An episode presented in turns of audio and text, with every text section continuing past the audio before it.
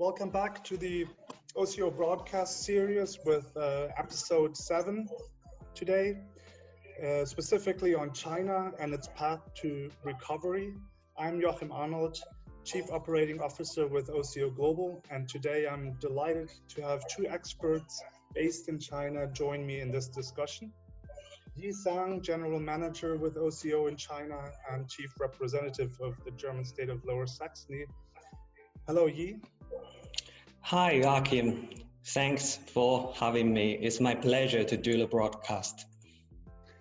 And uh, we also have Gustav Astrom, CEO of Aventura, a leading market entry specialist firm with offices in Shanghai, Hong Kong, and Vietnam, with us today. Hi, nice to join.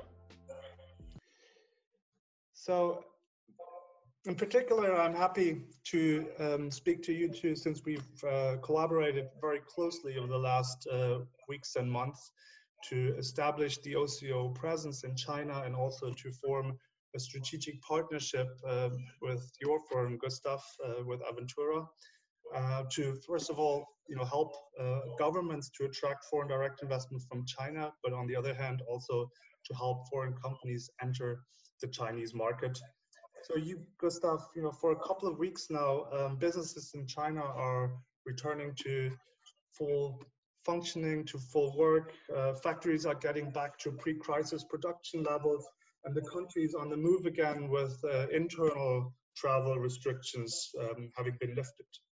Uh, still, the first quarter of 2020 is uh, going down in history as the first one to actually show a negative GDP growth in China. Um, and we are facing significant economic disruptions. So in this environment, it's now the big question, uh, you know, how do you see the Chinese economy uh, to bounce back?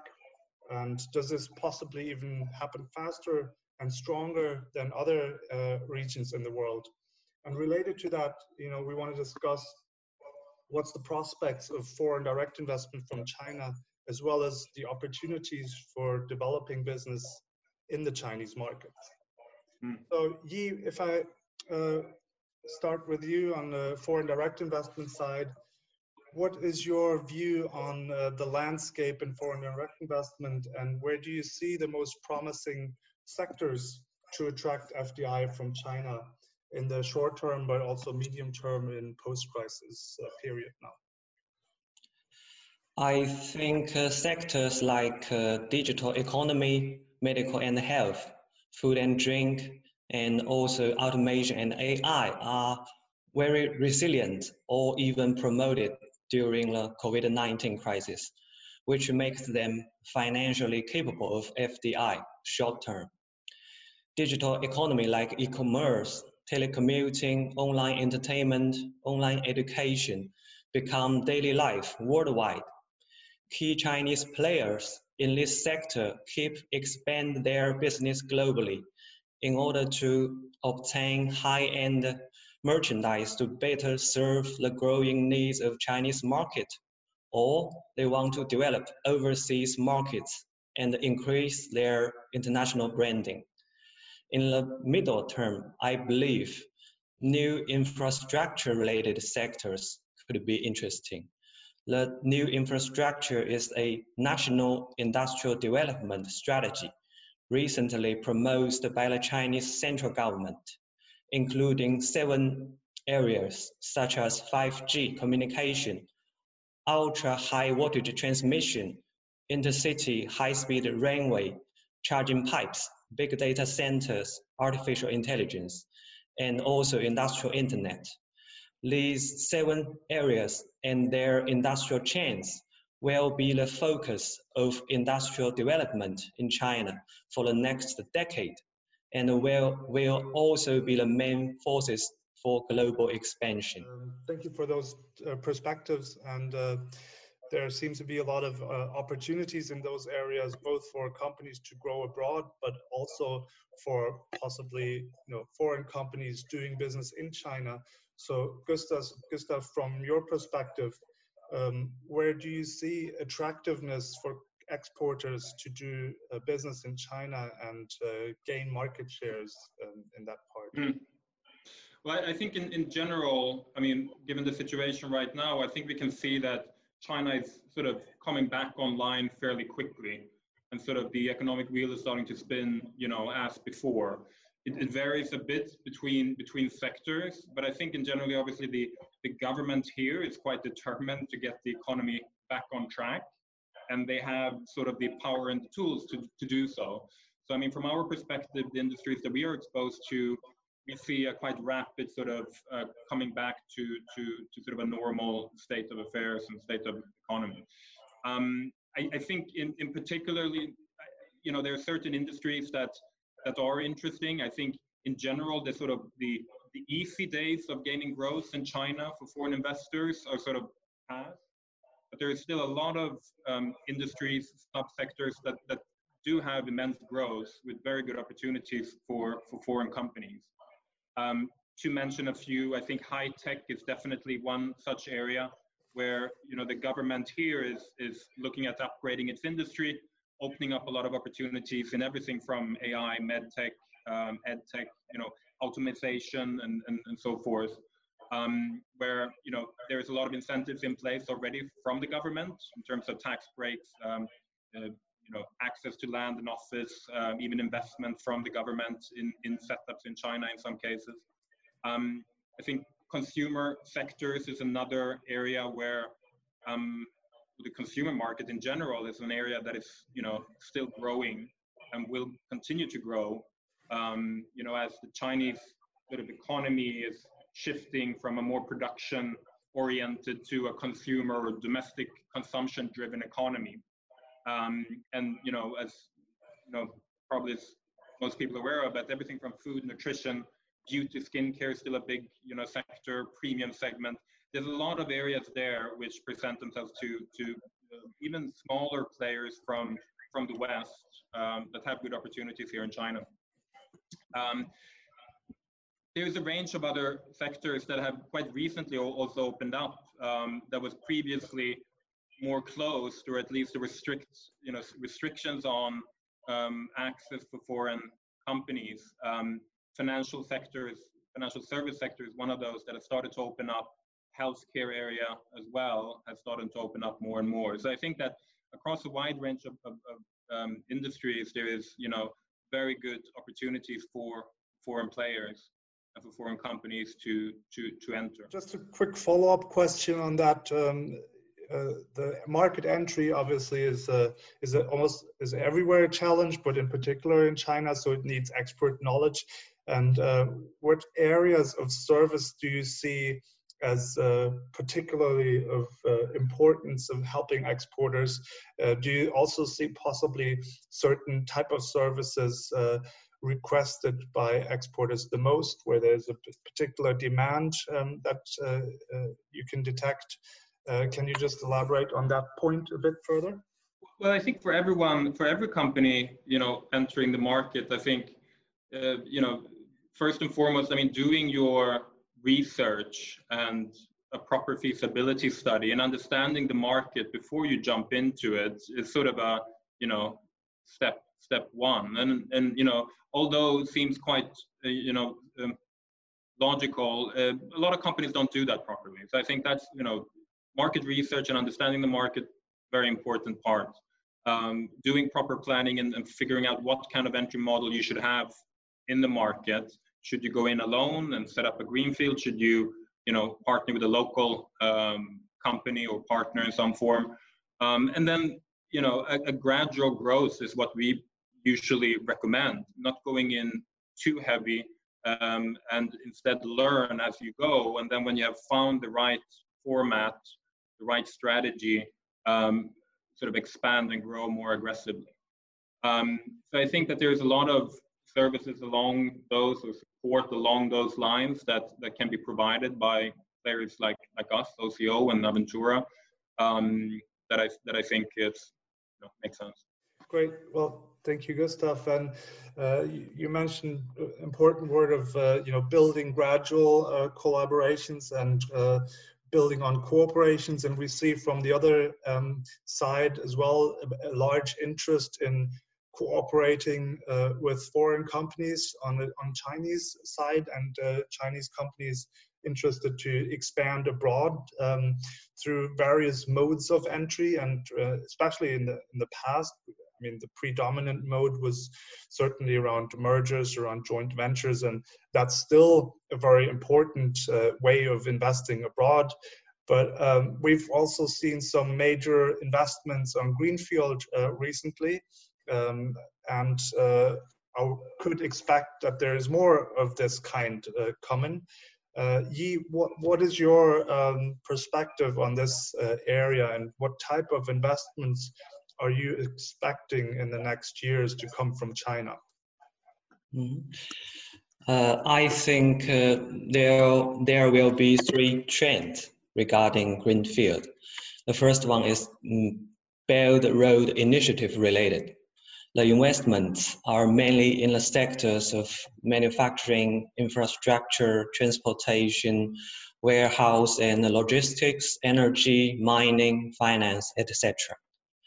The, sec- the second trend is technology related.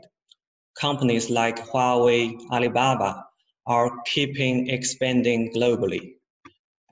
Even one of these companies are choosing their location of uh, overseas HQ currently.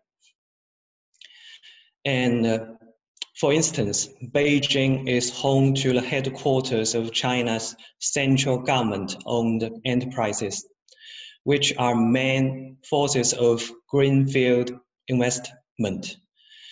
In addition, it's also the place with the most active venture capital, incubated more than 25,000 high-tech companies, including ByteDance, JD, Meituan, and Xiaomi. I think those companies will expand globally, mostly greenfield investment. And the third trend is follow the giants. I think automotive OEMs like Great Wall, Geely, they built overseas factories and their supplies followed. And companies like CATL is also in this case.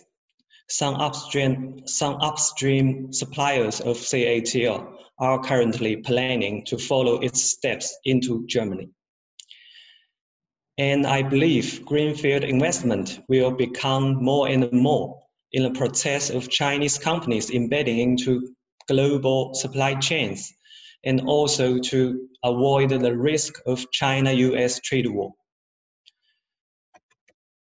Well, thank you, uh, Yi. It's uh, very, very interesting, and uh, I'm sure our audience is delighted to hear some concrete names of companies expanding, and there will be an immediate interest um, to connect with those uh, yes. as they plan their expansion.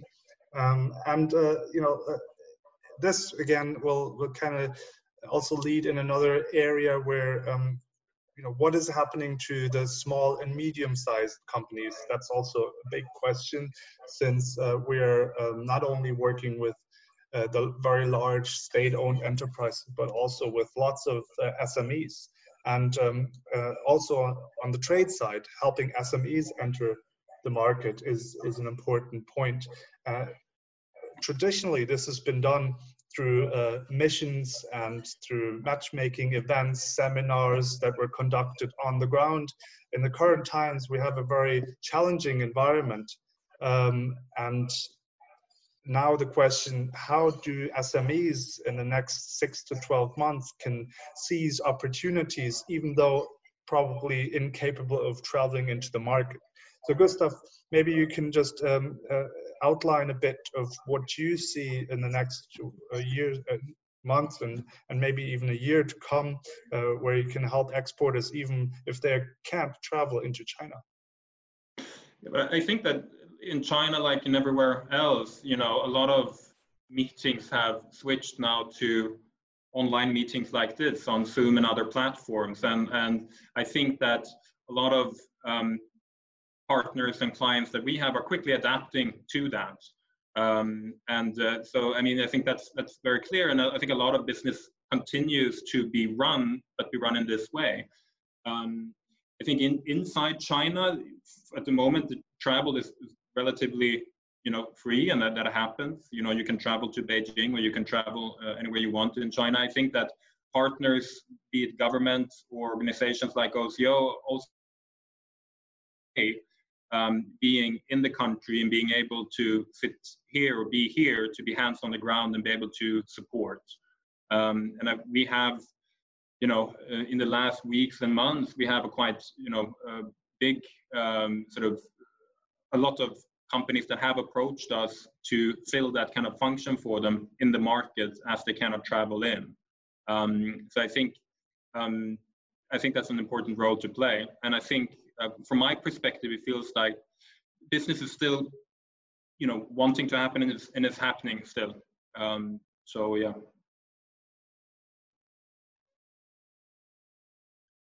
That's encouraging for everyone who's uh, interested in the Chinese market, hearing that opportunities exist and there's a, a way into the market. Um, let us uh, discuss one final theme, and we've uh, touched on it during this discussion around government initiatives and support in um, uh, helping economies and, and helping sectors flourish, but also, uh, you know, helping companies uh, expand abroad. So There's a multitude of uh, initiatives from the Chinese government, and we've seen a new area, a new era of opening up, basically. So, can you share some consideration what this will mean uh, for Chinese business to expand abroad, as well as for companies expanding into China with uh, the new five-year plan coming up in uh, 2021 to 2025? Uh, maybe Yi, you can uh, give it a start and just um, discuss a, a, bit what uh, the angle of FDI and the role of FDI plays in this next uh, big plan. Okay. Uh, you know, in China, it's always politic oriented. And our president Xi mentioned 27 times of open in his 19th National Congress report. China will stick to its opening up policy and going out strategies facilitating overseas investment while guarding against risk.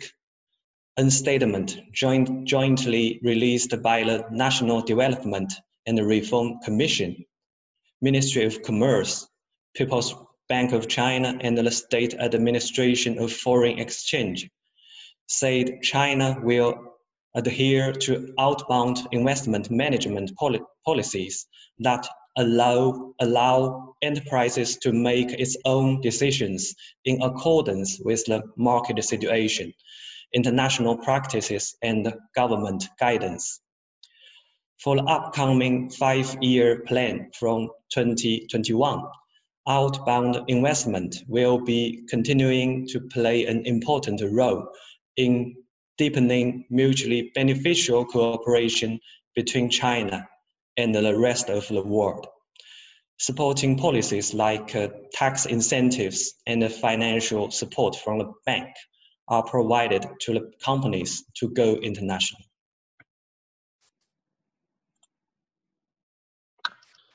Great. Yeah. Well, maybe Gustav, you can just uh, follow up on those thoughts and expand a bit of how what that could mean also for companies expanding into China. Yeah. Well, I, I think that um, you know, the, the new sort of foreign investment law that was passed in 2017 and coming actually into effect this year, 2020, is, is sort of a quite ambitious sort of move from the government to really open up uh, for foreign companies in China and making it easier for foreign investors uh, here. Um, you know, it's a quite comprehensive um, sort of um, regulation around that, but you know, everything from making the process easier of, of setting up operations and you know coming into China, the, the bureaucracy around it, um, to sectors that previously had been more or less closed or at least very restricted for foreign investors. Um, like I mentioned before, healthcare, financial services, one of those where you previously either could not enter or had to go with a local JV partner, or, or sort of now, you know, that's being lifted gradually. Um, so I think there's a lot of, you know, uh, opportunities around that. I think in general, the you know some of the big issues that have been here for foreign companies and, and investors around uh, rule of law, uh, IP rights, uh, infringement, etc., have also been you know being taken a lot more seriously. Uh, so um, although it's a gradual process in terms of implementation, you know, we're starting to see stricter, stricter enforcement of, of IP laws and protection uh, of, of, of, IP for foreign firms in China. And, and really the ambition is that to, from the government to sort of level the playing field more um, and give foreign companies the same sort of standing and, and, and sort of opportunities here that you know are given to to, to local companies. Um, that's everything from uh, you know how access to financing, um, how to you know can you participate in, in local tenders, etc. So all of this is is is opening up. So I think um, this kind of new investment law, foreign investment law, coupled with the opportunities and growth that we see here, I think it's a it's a um, you know positive positive development. Excellent. Yeah, thank you, Gustav, and and also thank you, uh, Yi, for your uh, previous comments. I think this uh, last sentence uh, sums it up already very nicely around the opportunities that exist. And um, there's encouraging a lot of encouraging news here. And i think we need to be realistic that we're in a, a challenging time and um, that things will gradually uh, grow and gradually uh, ramp up again uh, but on the other hand uh, the perspectives are fairly bright and i would see there's uh, lots of opportunities across a number of sectors for companies going into China, but also for um, Ch Chinese companies going abroad and building relationships with those uh, on government to government level, but also uh, government to business, and finally as well business to business, uh, are bright and are, are encouraging. And I'm uh, really looking forward to uh, continue working with uh, you two and um, making this uh, journey happen for many of our clients and for um, uh, companies to be successful in the Chinese market. So um, thank you very much for the information and the great discussion. thank you all for listening and happy to hear comments and questions online and via social. Thank you very much. Thank you. Thank you.